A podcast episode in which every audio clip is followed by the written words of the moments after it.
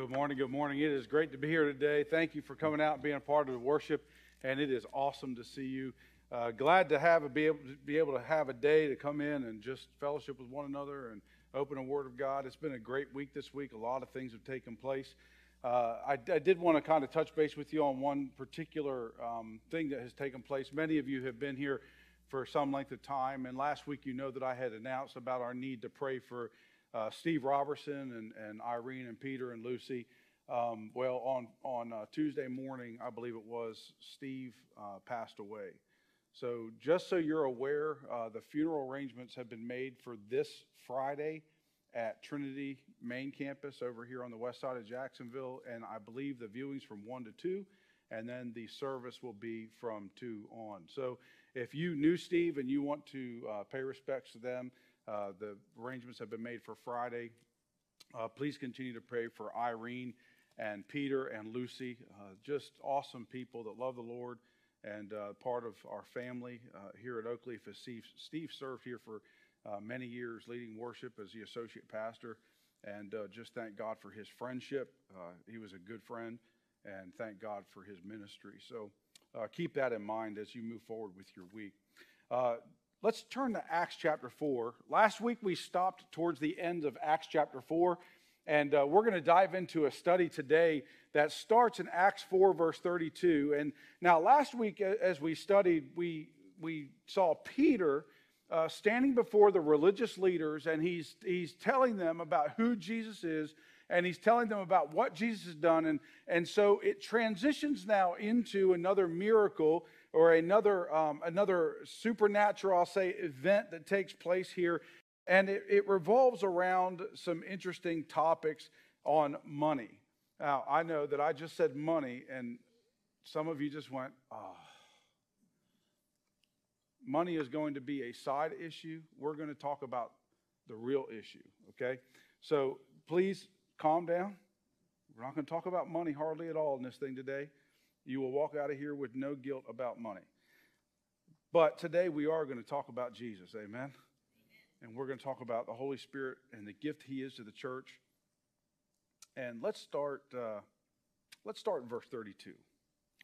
The Bible says, "Now the full number of those who believed were of one heart and soul, and no one said that any of the things that belonged to him was his own."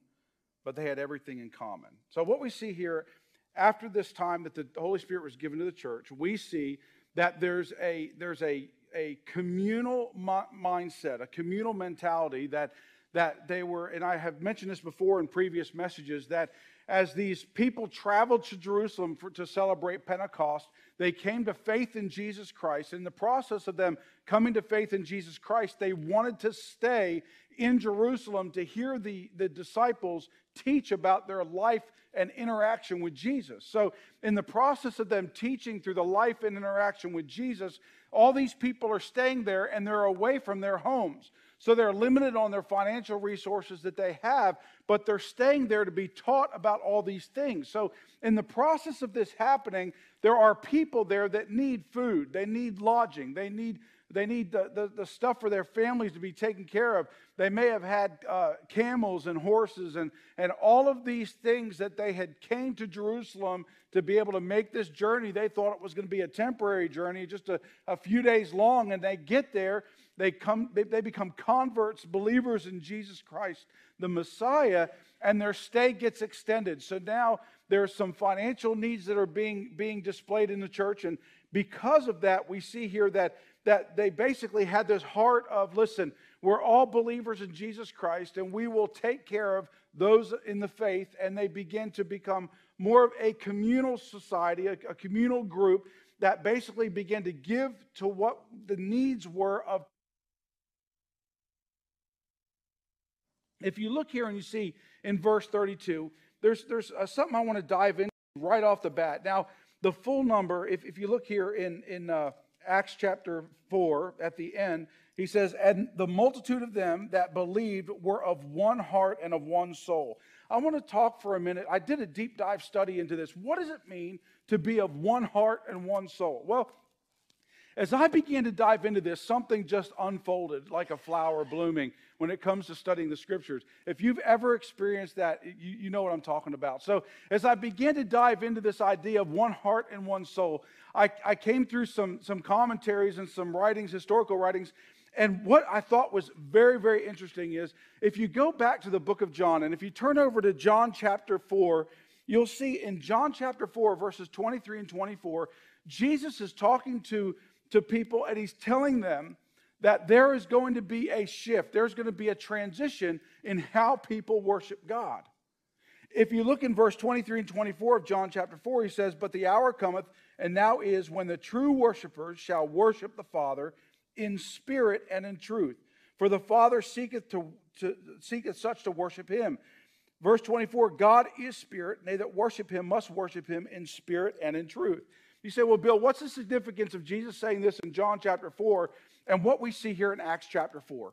The significance is when you, when you take this idea that we see Luke gives us here, and he says in, in verse uh, 32, they were of one heart and one soul. This is pointing to what Jesus was saying that people were going to worship him in spirit and in truth. Now, th- this, is, this is how you draw the conclusion. They no longer were going to worship through blood sacrifice in the temple, and we've kind of covered that. No longer did, did God reside on the mercy seat in the temple. When Jesus Christ went to the cross of Calvary, you all know the story. If you've been in church any length of time, whether you're watching at home or here in the campus, you know the story if you've been a student any length of time. And that is that when Jesus said it is finished, when he said tetelestai on the cross, and he gave up the ghost, the veil in the temple was rent from top to bottom to give access to anyone. And at that point, God no longer dwelt in the Holy of Holies in the tabernacle. That was in the temple. That was done. That, that dispensation is over now. Now we see that there's a transition that takes place, that God no longer dwells on the mercy seat. He dwells in the lives of those who become believers in Jesus Christ. So God no longer is dwelling on that mercy seat, He's dwelling in believers. Now, when we look at this and we see that now the full number of those who believe were of one heart and one soul, the idea here is your heart being your spirit. The spirit. That you have the spirit within you. This is your belief, your, your, your, uh, your personal belief that dwells within you, that makes you who you are. Your spirit, your heart. Then it says here, and soul. Now, the soul would point to your mind or your intellect. So when Jesus in John chapter 4 says that the true worshipers are going to worship the Father in spirit and truth, he's saying it's going to be in the belief of your heart and the intellect of your mind that you are going to worship God. So we see here in Acts chapter 4, this is exactly what begins to emerge from the New Testament church that's beginning to develop and gather here in Jerusalem. So, as we dive from that, now I want you to consider the whole basis, the whole basis of what we see taking place in the New Testament church as we as we kind of springboard off of this that we worship God in spirit and in truth. It's belief in our heart, the intellect of our mind that we worship God and we come before him and we praise him and glorify him and believe that he is who he says he is. So the church is being established on that foundation. We get to verse 33. The message of Christ was the focus. If you look at verse 33, the Bible says, And with great power gave the apostles witnesses of the resurrection of the Lord Jesus, and great grace was upon them all. Now, when you look at this passage of verse 33, we see the second thing in this, this study today is that the message of Christ was the focus. The message of Christ was the focus. Do y'all get the hint that I keep saying this every week? Why was the Holy Spirit given? So we could share Jesus. Why did Peter heal the lame man? So he could tell people about Jesus. Why did Peter go before the, the, the rulers in Israel? Because so he could tell them about Jesus. Why do we see in this place that we're told that we, we worship the Lord with our, our heart and we worship the Lord with our intellect in all of that? Why is it? Because we want to share Jesus. It doesn't stop there. You look in verse 33 why are the disciples doing what they're doing? Because the power has been given them to share Jesus, and now they are sharing it with more fervency and more, more, uh, more grace than ever before. If you look in verse 33, here's the other cool thing it says, And great grace was upon them all. When you see that word grace, that word, if you do the word study on it, you'll find out it can be translated thankfulness or gratitude. So these people that had come to faith in Jesus Christ, they had great gratitude and thankfulness because of what God had done in their heart and in their life, and they're living out of that fullness. They realize that Jesus gave of everything on the cross, and now they believe him. They believe he's the first of the resurrection, and now they're going to live their lives in light of that being the truth. And in doing so, they're thankful and they're grateful as the disciples proclaim the message of Jesus Christ with power and authority. So we get to verse 34. Giving out of grace became their practice. In verse 34, we see that it says, Neither was there any among them that had lacked, for as many as were possessors of lands or houses sold them and brought the price of the things that were sold. And they laid them down at the apostles' feet, and distribution was made unto every man according as he had need. So we see here that there was a practice in this church. Now, I want, I want you to, to I want you to get a mindset here. So the church at Jerusalem, Jesus is crucified, buried, and risen again. The disciples are testifying to the fact that they laid eyes on him, they touched him, they saw him, and lived his resurrection.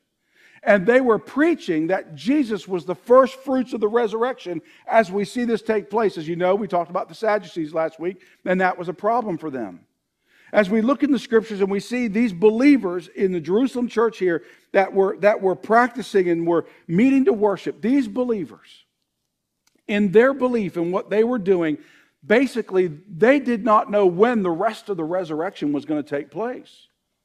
So they lived with abandonment. They no longer needed their houses. They no longer needed all this stuff because now the kingdom of God was here and everything was focused on the kingdom of God. So we see that they laid it at the apostles' feet and distributed to each as they had need. Again, we have, remember last week, I don't know if you remember the number, but we estimate from the scriptures that there was a minimum of 10,000 people that had come to faith to Jesus Christ since the day of Pentecost. 10,000. And these people were staying in Jerusalem to learn more of the faith, to learn more of this way that the disciples were teaching. And in the process of them learning this way, they needed to be taken care of. So there were believers in this church that basically, with all abandonment, began to sell things that they had to give to these people so they could stay there and continue to learn and grow in their faith. Now let's look at verse 36. In verse 36, the Bible says, And Joseph, who by the apostles was surnamed Barnabas, which is being interpreted the son of consolation, a Levite, and of the country of Cyprus, having land, sold it, and brought the money and laid it at the disciples' feet. Now, I want to look first of all at this man, Barnabas. He, he, he says here his name is Joseph, is, is surnamed Barnabas. Barnabas is an important character in Scripture, very important character. And we see here Barnabas is introduced as a man of God who, who followed the, the tenets and, and believed that Jesus was who he says he was. This is an interesting fact. If you look at the scripture, you'll find out that, that Barnabas was a Levite. Now, Levites born into that family, he would have served in the temple in some way, shape, or form. He would have been brought up in the law, brought up in the prophets, brought up in the teachings of the Old Testament, and he would have known these things inside and out. And he served in the, in, the in the temple and he saw what took place there and the significance of it. And when he hears the message of Jesus Christ, he becomes a believer. He becomes a follower because he connects the dots. The Spirit of God draws him to salvation and he becomes, becomes a follower. And we see here, he's introduced to us in Acts chapter 4. As we see him introduced here in Acts chapter 4, we see he's not just uh, his name just is not just Joseph, but Barnabas. And it says here, the son of consolation. This is to say, in, in our modern terms, he was, he was the guy that encourages people. That, that's what his name means the encourager, the guy who lifts people up. And as we see here, you, you would see from his name that just in his name alone, the guy who lifts people up, the encourager, you wouldn't see someone with this name or reputation to do anything less than to sell what he has to encourage others to continue in their faith and in their walk with Jesus Christ. Now, if he's a Levi, we also see from the scriptures that he's from the island of Cyprus. Now, the island of Cyprus is the biggest island in the Mediterranean, and it's not very far off the, off the coast of Israel. And this Isle of Cyprus was a very rich island. It had a lot of, a lot of resources, a lot of agriculture and oil. And, and, and, and, uh, and in what he had there, he was raised in this environment where wealth was there. Now, I'm going to bring it uh, in a little bit later on to the to lesson, but uh, he was raised in somewhat of a Gentile society there on Cyprus. So when we get to Acts 11 24, this is what the Bible has to say about Barnabas. The Bible describes him as a good man filled with the Holy Spirit and faith. Barnabas was a man who had committed himself, and as we continue to read the Word of God and we study through Acts, we're going to run into him again. But his reputation was one of a man who was full of the Holy Spirit and of faith. This was the reputation he had. Now, he, he ends up, if you go to Acts chapter 9, he ends up being introduced to the person we're going to study down the road here named Paul, who was Saul, who got converted on the Damascus Road. And Barnabas was one of the key factors to Paul's discipleship and being introduced to the other apostles. Now, understand, the apostles were scared of Saul because Saul was the one who was killing the church and, and causing torment and all kinds of problems within the church. So the disciples, the apostles, they were scared of Saul and they didn't want to know him. They didn't want to be around him because they knew what he was. They didn't trust him. But Barnabas took Saul under his wing and begins, he, he disciples Saul and he teaches Saul and eventually introduced Saul, now Paul, to the other apostles. And as we know, Paul and Barnabas, both having Gentile backgrounds, were key players in the gospel being spread to the Gentile world. Listen, God knows what he's doing, he has a plan. So when we see Barnabas come on the scene here in Acts chapter 4, we're getting a little bit of an introduction to this guy because we're going to learn more of him as we dive into the scriptures. So we get to the end of Acts chapter 4, we have this story of Barnabas. He sells everything, lays it at the disciples' feet, and then it gets that money gets distributed to people who need it to be able to survive and live. Look at how Acts chapter 5 starts. Do you see the word at the beginning of Acts chapter 5? It says, but. Whenever you see that in Scripture, you're getting ready to see a contrast. You're getting ready. Now, I know for sake of our scriptures how we have them broken down chapters and verses and so forth, but Acts chapter 5 is continuing the story that ended in Acts chapter 4. It says Barnabas was this guy, but if you look here, it says, but a certain man named Ananias and Sapphira, his wife, sold a possession and kept back part of the price. His wife also being privy to it, and brought a certain part and laid it at the apostles' feet. When you look here, we see that this, this but in Scripture is important because it's going to draw a contrast. Here's a guy named Barnabas who's full of the faith, who's full of the Holy Ghost, who is, who is, who is a committed follower of Jesus Christ. And then there's Ananias. We see in Scripture that Ananias is introduced here, and the Bible says that he sold a piece of property for a certain amount. But if you look here in verse 2, it says they brought a portion of that amount. Look at, look at what it says here. It says, and kept back part of the price, his wife also being privy to it, and brought a certain part and laid it at the apostles' feet. Now, if you look in the scriptures here and you see the significance of this, like Barnabas, Ananias and Sapphira sell property and give the proceeds to the church. But that word indicates, the but there indicates that there's a distinct difference between the man Barnabas and the man Ananias. As you dive into the scriptures, you see here, interesting thought, and you guys may have picked up on this. I like looking up what people's names means. Have y'all picked up on that yet? Okay? So Ananias, his name means Jehovah is gracious. His name means, that's what his name means. So when you said, hey, Ananias, you're saying, hey, Jehovah is gracious. And he married a woman named Sapphira. Now, Sapphira is another interesting name because Sapphira is a derivative of the of the stone named sapphire. The stone named sapphire has an interesting play in Hebrew culture. You're familiar with the, the high priest and how he would wear the Urim and the Thummim on his shoulder, and he had a breastplate that had the 12 stones representing all of Israel, and the one in the middle over his heart was a sapphire. Now, when you look at this, her name means beauty or, or uh, pretty or pleasant, but understand that it had to deal, it, it kind of, in some ways, had to deal with grace. So when you look at her name and its association to the high priest and the law and the sacrifices that were made, and you look at his name, Jehovah is gracious, Jehovah is gracious, you see grace and the law married in their relationship. When you see this take place here, you see that there's a picture drawn in the church.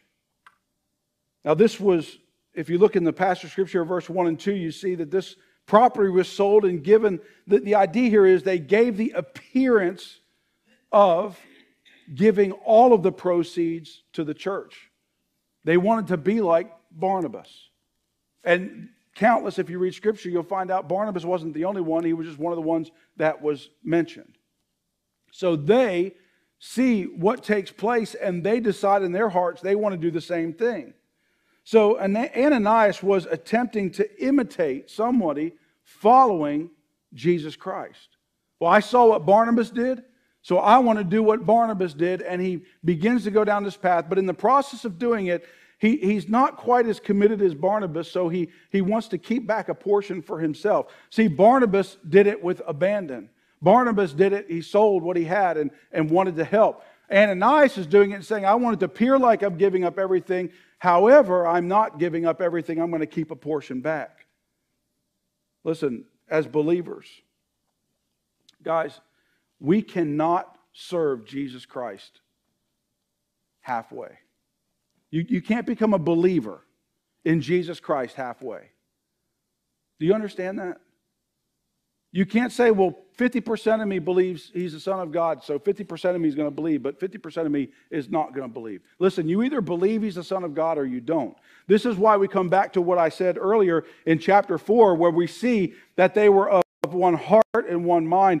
When we see that the heart and the soul, the, the belief factor of a person's life and the intellect factor of a person's life, and putting their faith in Jesus Christ is what it takes. And we look here and we see Ananias was one who was not willing to fully commit. As you look here, you see he was attempting to imitate, imitate a follower of Jesus Christ. That brings me to what happens when we imitate. Hypocrisy consists of an attempt to imitate or assume the appearance of something. So I want you to consider that in the Greek culture, uh, they would have plays that they would put on. And, and in these plays, the, the people in the plays, the actors up on the stage, would put on masks. They were actually not, we think of masks as like Halloween masks, where you get the Incredible Hulk and you put it on, has a little rubber band around your head, and you put the muscle suit on and you run around and you're the Incredible Hulk, right? That's what we think, okay? In Greek culture, it was a little bit more rudimentary than that. They, they had like these big, these big uh, hoods uh, they, that were finished. They were like porcelain or, or like, like some type of, of basically whole surrounding helmet type thing that the person who was up on the stage acting would put on. And then they would, they would do their interpretation of the character with this mask on and this costume. So, what we see here is that in the scriptures, Ananias attempts to become Today's term, what we call, is a hypocrite. In the Greek culture, they called the actor, the person on the stage, a hypocrite because they took on the appearance of someone else or something else. And then they would interpret their, their acting and so forth through what they believe that person would be. And what we see here is Ananias becomes, in Scripture, a hypocrite. He wants to appear to be a believer in Jesus Christ, he wants to appear to be someone who has sold out to everything. And it, look here, notice there is no indication of a godly reputation of Ananias in Scripture. I want you to consider that. We read about Barnabas, right? You study scripture, you will not find anywhere that depicts Ananias as a godly man, one filled with the Holy Spirit, anything to the sword. You don't even see, if you look here and you, you look at what we see here in Barnabas and who he is, he is known. His reputation in verse, uh, in verse uh, was it 34, or excuse me, 35, is he is, he is known as the, the, the one of cons- consolation or the one of comfort or the one of encouragement. But we don't see in Scripture it's recorded that Ananias has any scriptural biblical feature for his church life. We see here that the word tells us in chapter 5, verse 2, and kept back part. Now, when you look into this idea of he kept back part, the, the, the, here, here is the idea it's to separate in a clandestine way. That's how it's interpreted. So it's not just that they sold the property and kept a little bit, it's that they, they sold the property in such a way that they tried to cover up in the sale that they were keeping a portion of the funds. So this was not necessarily public knowledge or anything to that degree. This was something that was done in secret. But then we see here that they laid it at the apostles' feet. Now, this was evidently an act of professing all to God in front of everybody because people in the church, they would bring it and lay it at the apostles' feet so everybody could see. Then we get to verse 3. But Peter said, Ananias, why has Satan filled your heart to lie to the Holy Spirit and to keep back for yourself part of the proceeds of the land?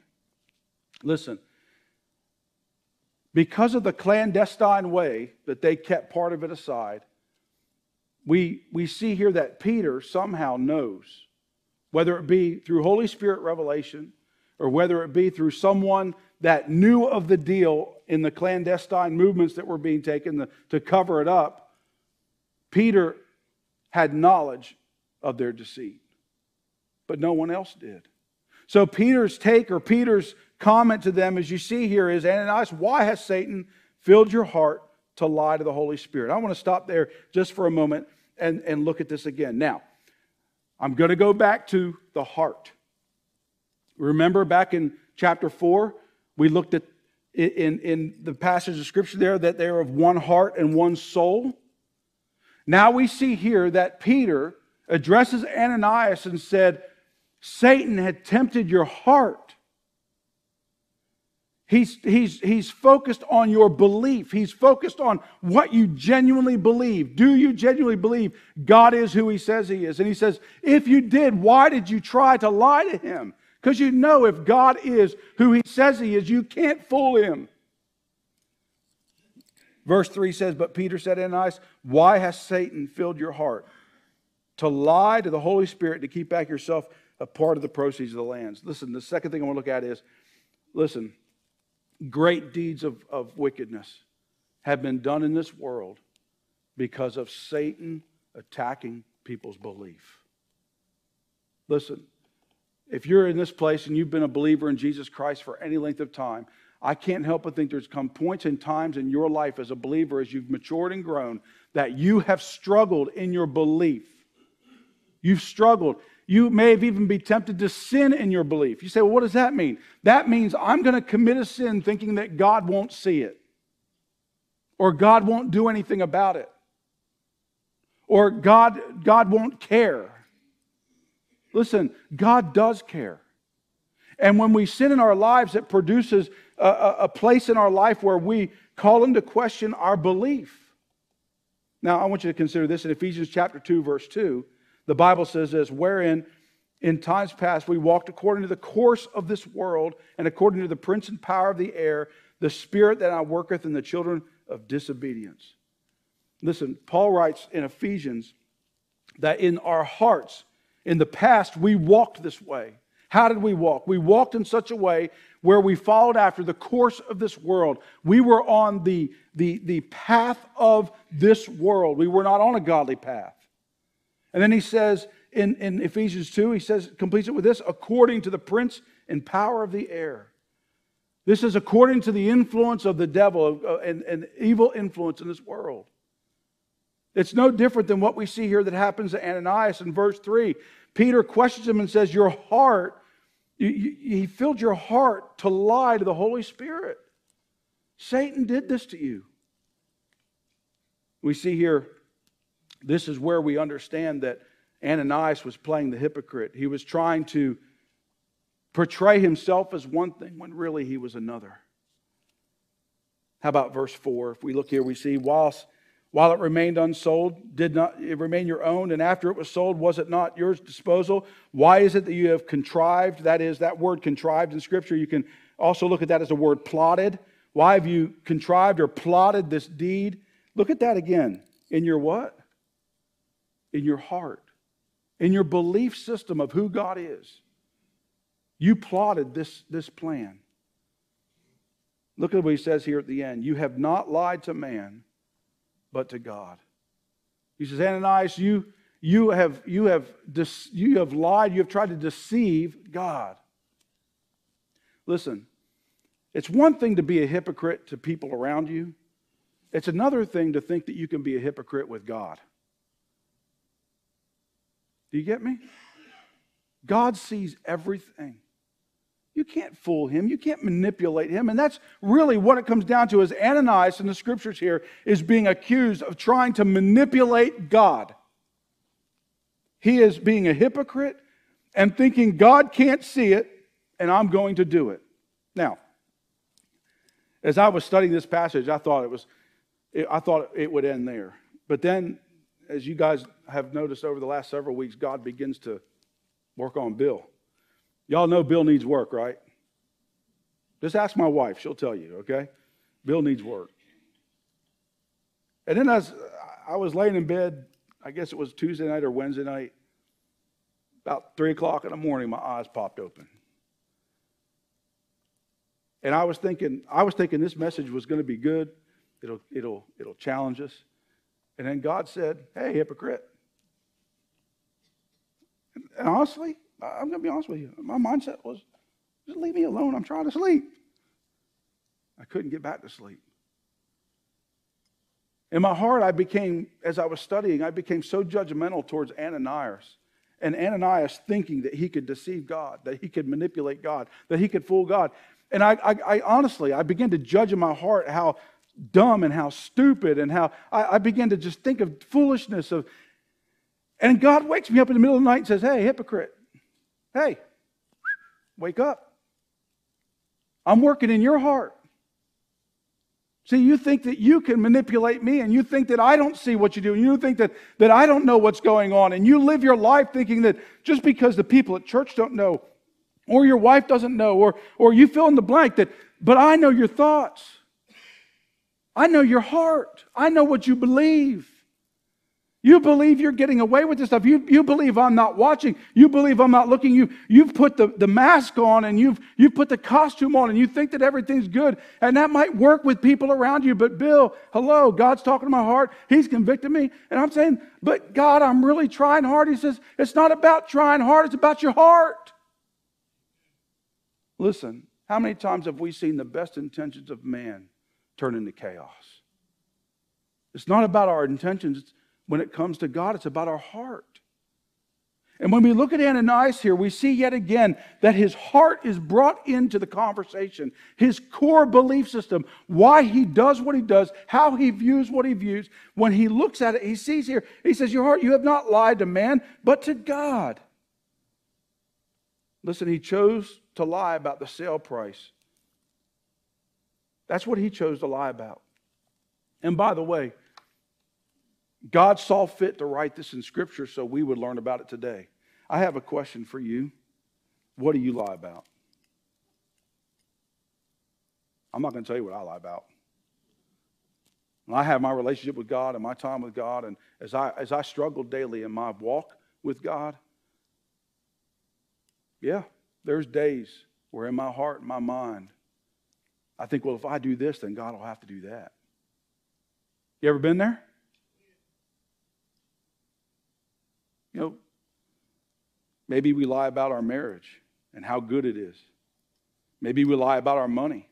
Maybe we lie about our, our, our children, or maybe we lie about about uh, our workplace, or maybe we lie. Listen, there's so many ways at which we can, we can lie, not just to one another, but to God Himself, to, to, in our hearts to try to make it out that things appear better than they really are.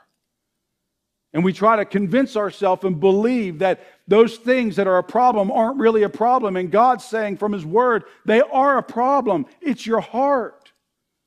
These things are a result of your heart. So think about this.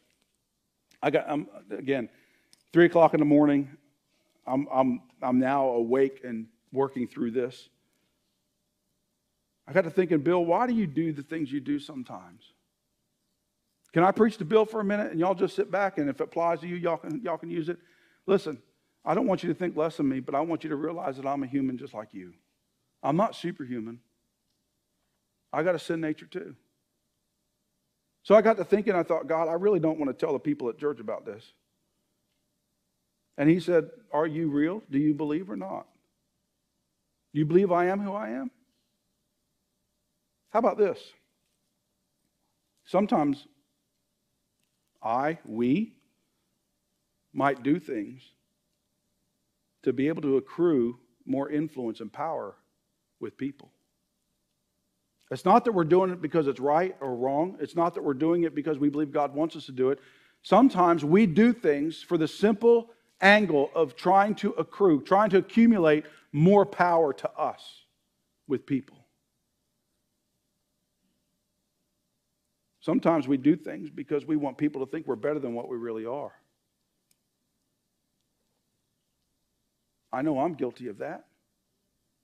Listen, maybe you're here today and you don't know Jesus Christ as your Savior, but you come to church every week and you put you, you, you, you carry your Bible and you come in and you sit and you watch. Maybe you log in online every week and you try to watch and you try to even bring up conversations throughout the week about what you may have saw at church. But I'm telling you right now, when you look in the scripture, it's a hard issue. People, listen, why do I want to do this? Because I want people to think I'm better than what I really am. Or maybe you're here today and you don't know Jesus Christ and you just want people to think that you are a believer. So you try to fool people, and in the process, you're trying to fool God into thinking that you're a believer. And by the way, that doesn't work. Here's another one. Maybe, maybe we become the hypocrite to avoid feeling guilty or facing conviction about something that we've done. How about this? This is a Strong motivation. Have you ever done anything out of jealousy? Come on now. I'm looking at a room full of people, 100 some people, and every one of you are looking at me like I'm the worst person in the world. Guys, is this just me? If it's not just me, say amen. Help me out. All right, it's not just me, okay? Guys, every one of us could fall into the trap that Ananias fell into. There's not a one of us exempt from it. Maybe it's because we have an integrity issue and not following God. Listen, guys, when we look in Scripture and we see what happens here, the deed, if you look in verse, thir- uh, verse 4, the deed in your heart, he says, You've not lied to man, but to God. See, it's one thing to do some of these, and I just listed a few things here. I didn't want to give you the whole list because then you literally not respect me at all. So when you look at this whole list here, just, just this part, okay? I want you to consider this. Guys, any one of us may be able to fool this crowd, but you can't fool God. God knows where your heart's at. And by the way, you know where your heart's at.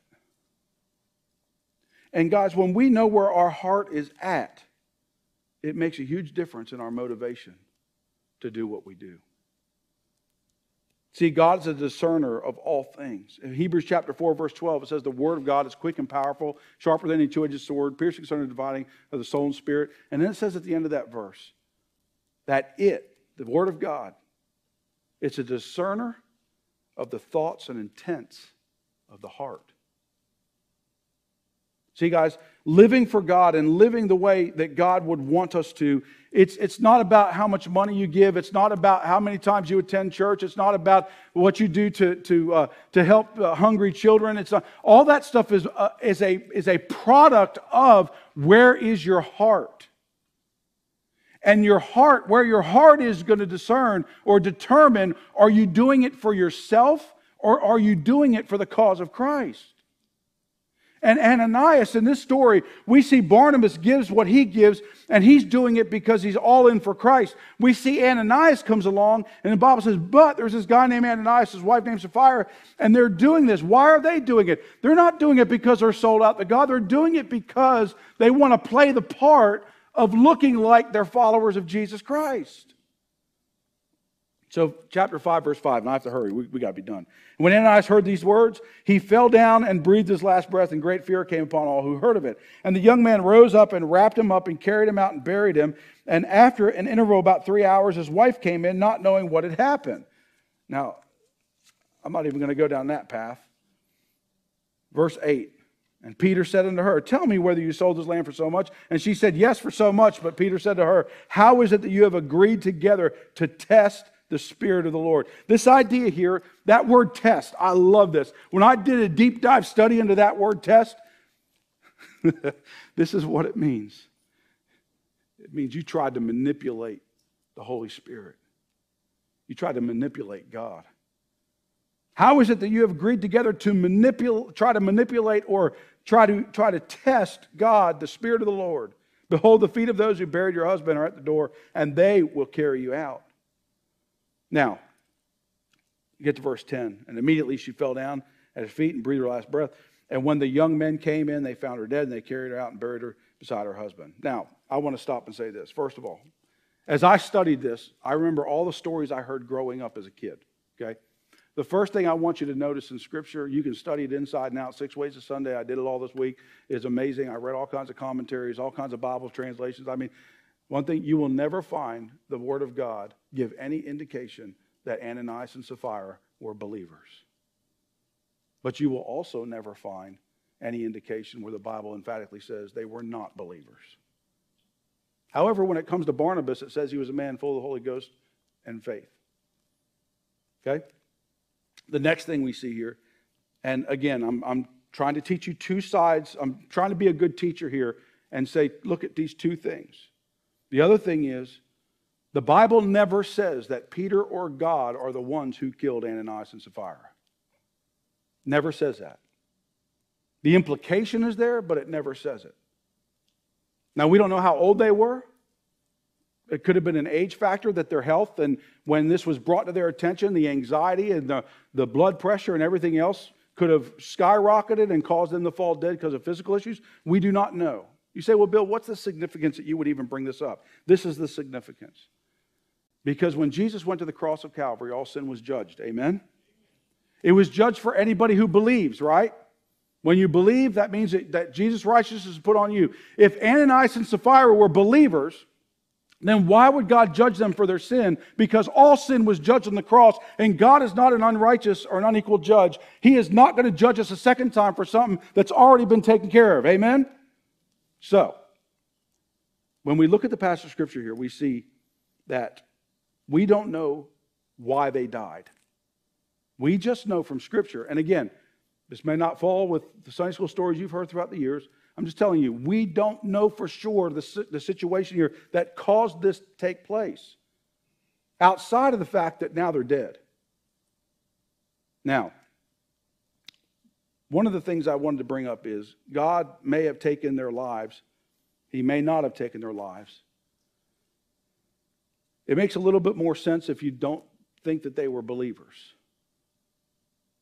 Because if you go to the Paul's writings, you'll see that people who are unbelievers and take of the communion table take it unworthily. And in doing so, they run the risk of becoming sick or even dying. So an unbeliever could face that judgment because they have not believed in Jesus Christ. So, with that being said, God takes unity and equality in the church very seriously.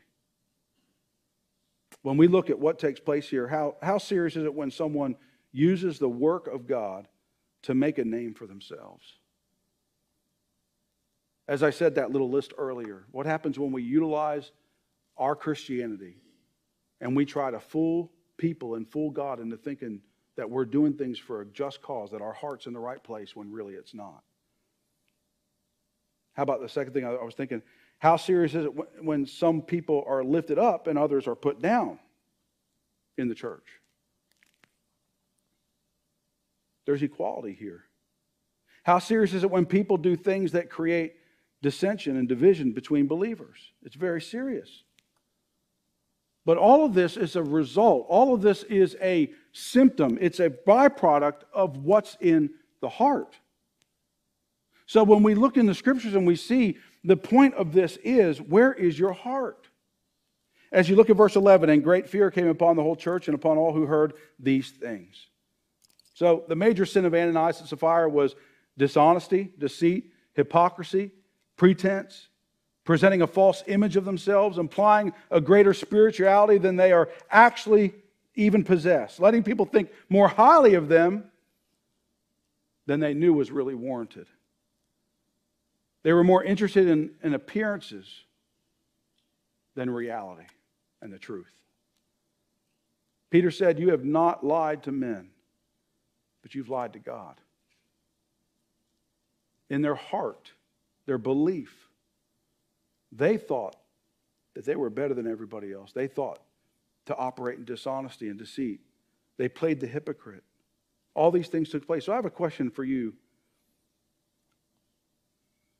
And I had to ask myself this question Am I allowing myself, are you allowing yourself to act this way? Do you realize that the heart of the issue is the heart? We lie to God when we behave this way. When we put a mask on and play the part, instead of being the authentic believer that God's called us to be. Listen, if you're a child of God, allowing this behavior to creep into your life, you need to step back and check your heart. Because if you're a believer in Jesus Christ, what we do, what we say, how we act, all that takes place, it needs to be forged in the belief that Jesus Christ is the Son of God who went to the cross of Calvary. He shed his blood and took on the sins of the world so that we might be made the righteousness of God through him. He was put in a grave and three days later rose again. And he walked the earth for a little time, about 50 days or 40 days, and then he ascended up into heaven. And if you're here today and you believe that Jesus is Messiah and that he paid for your sin on the cross, then your heart, your heart should be all in for Jesus. But that's hard in our flesh because our flesh thinks of ourselves. Maybe you're here today and you're an unbeliever and you've been playing the part really well, and you, you think that you have people here fooled, but the reality is you can't fool God. You might be able to put the mask on and the, and the costume and think that, that uh, everybody here is okay with you, but the reality is one day you will, you will take your last breath from this earth and you will stand before an almighty God. And the question is when you stand before him, is he going to say, Depart from me, for I never knew you? Or is he going to say, Welcome into my presence? That is determined by your heart. Do you believe Jesus is Messiah and paid for your sin on the cross of Calvary? If you do, call out on him. Ask him to come into your heart, your life, forgive you for your sin, and give your life to him. Listen, regardless of whether you're a believer or unbeliever, when we act in a way that isn't honoring to God, we dishonor the cross.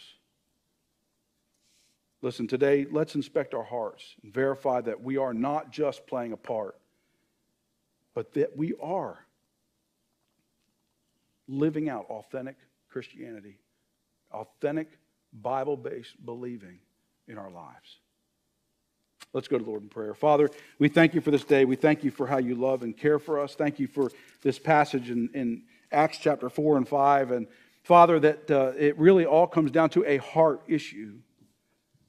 God, when we come to a place where we, we want to judge others or we, we, uh, we do things in a Hippocratic way, and, and Father, we, we we do these things in such a way we, we dishonor you.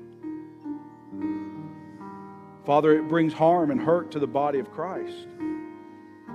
Father, I pray that today, as we look at what we see in Scripture from Ananias and Sapphira's behavior, I pray that we will be careful about because, Father, we too We too fall into the trap many times of playing the hypocrite. So today, Father, I pray you'll help us to look at our heart. As we, as we follow after you, as we pursue you with our heart, taking all the things that we have learned of you and applying to our lives, strengthening our belief, God, I pray that you'll help us to live lives that authentically point to you as the Savior. As we live our lives, help us not just to the world to represent Jesus Christ, but to one another in the household of faith to represent Jesus Christ and be authentic in doing so. With every head bowed, every eye closed, let's stand to our feet this morning. Maybe you need to do business with God at your chair. I, I know that in my heart, in my life this week, God's been working in my life about, about my heart and where it needs to be. I want to encourage you today to pray and, and ask God to show you in, in yourself, in your heart, where are you at? Are you a believer? If you're a believer, are you living an authentic believer's life? If you're not a believer, today is the day you can become a believer in Jesus Christ. Just pray and accept Jesus Christ and what he did on the cross for your sin. You can take a minute as Jeff sings, do business with God right there where you're sitting. I need